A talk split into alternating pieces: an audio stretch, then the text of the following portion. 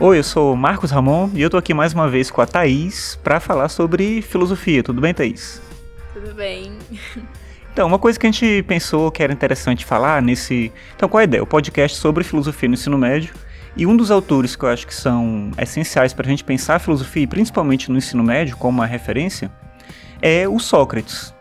Então, Sócrates ele representa um momento de mudança importante na filosofia. Então, Thaís, assim, o que, que você acha que é interessante ressaltar sobre essa figura clássica da filosofia que é o Sócrates?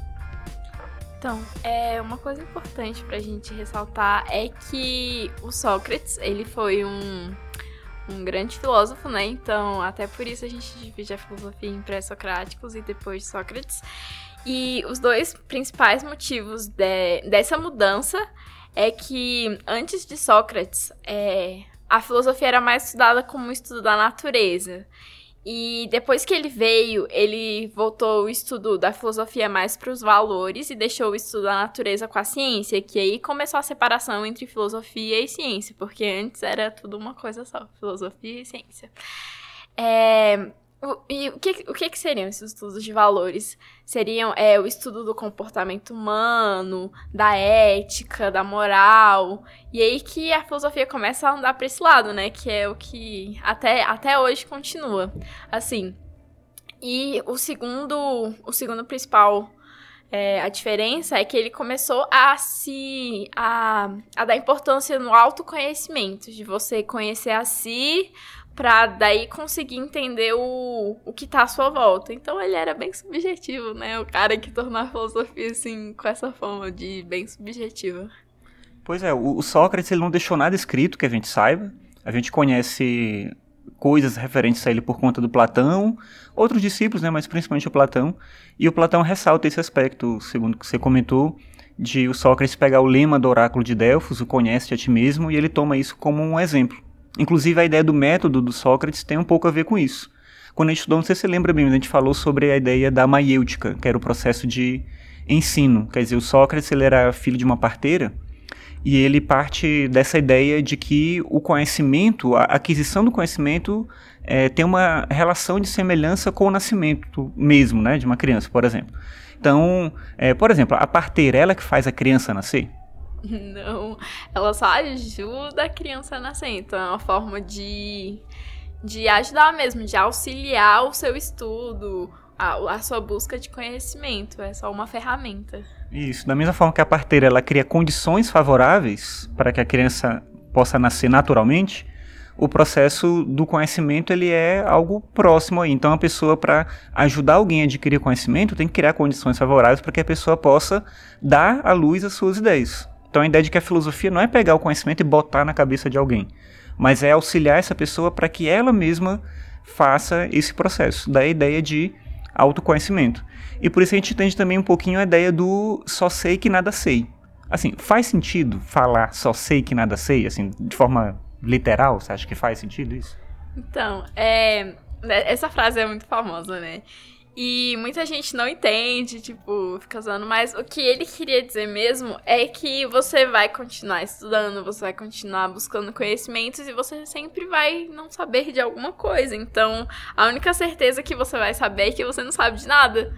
Porque, não nada, né? Você vai saber de alguma coisa. Ele só fez para deixar mais poético, assim, impactante.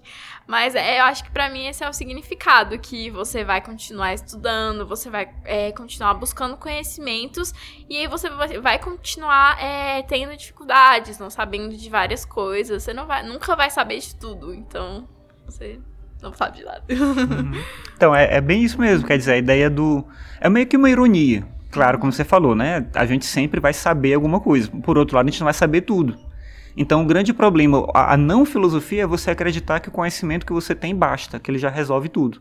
A atitude filosófica é reconhecer a sua ignorância e ficar disposto para aprender coisas novas, a entender conhecimentos é, diferentes, aceitar posicionamentos diferentes também, distintos. Então, o Sócrates, de acordo com o que Platão legou para a gente né, nos diálogos, ele traz essa contribuição importante para pensar o que é filosofia e qual é o seu encaminhamento.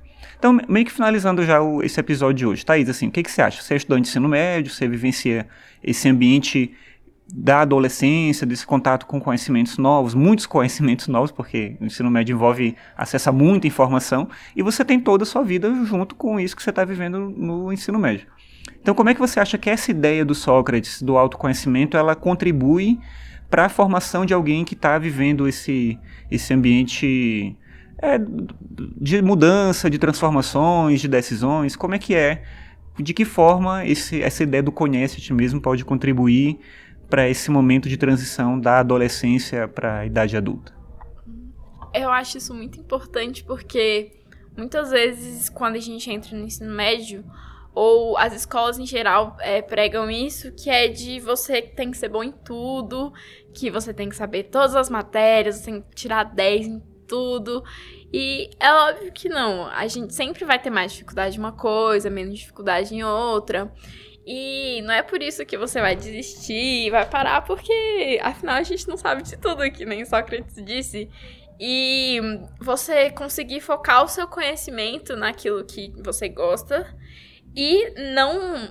E você tentar superar os seus medos naquilo que você não gosta. Que nem matemática. Nossa, exatas em geral, para mim, é muito complicado. Só que você deixar de lado, não estudar vai, você vai, tipo, ficar acomodado, não vai bastar. Então, você superando seus medos, superando, é, tentando é, ampliar esse conhecimento, não, não bastar, vai te ajudar muito, porque mesmo que você não, não consiga, você tentou, mas é, e isso serve para os conhecimentos e para qualquer coisa, né, da vida. Qualquer coisa que você tenha, a gente tem que tomar decisões o tempo todo, a gente tem que escolher coisas para fazer, para resolver, para agir. Lidar com a liberdade é um pouco difícil. E se a gente minimamente conseguir compreender o que a gente é e como a gente pensa, a gente decide um pouco melhor. Não quer dizer que a gente não vai errar, mas a gente vai estar tá um pouco mais consciente das nossas ações, né, digamos assim. Então é isso, fechou o programa de hoje? então, obrigado a você que ouviu, tchau e até o próximo episódio. Até o próximo.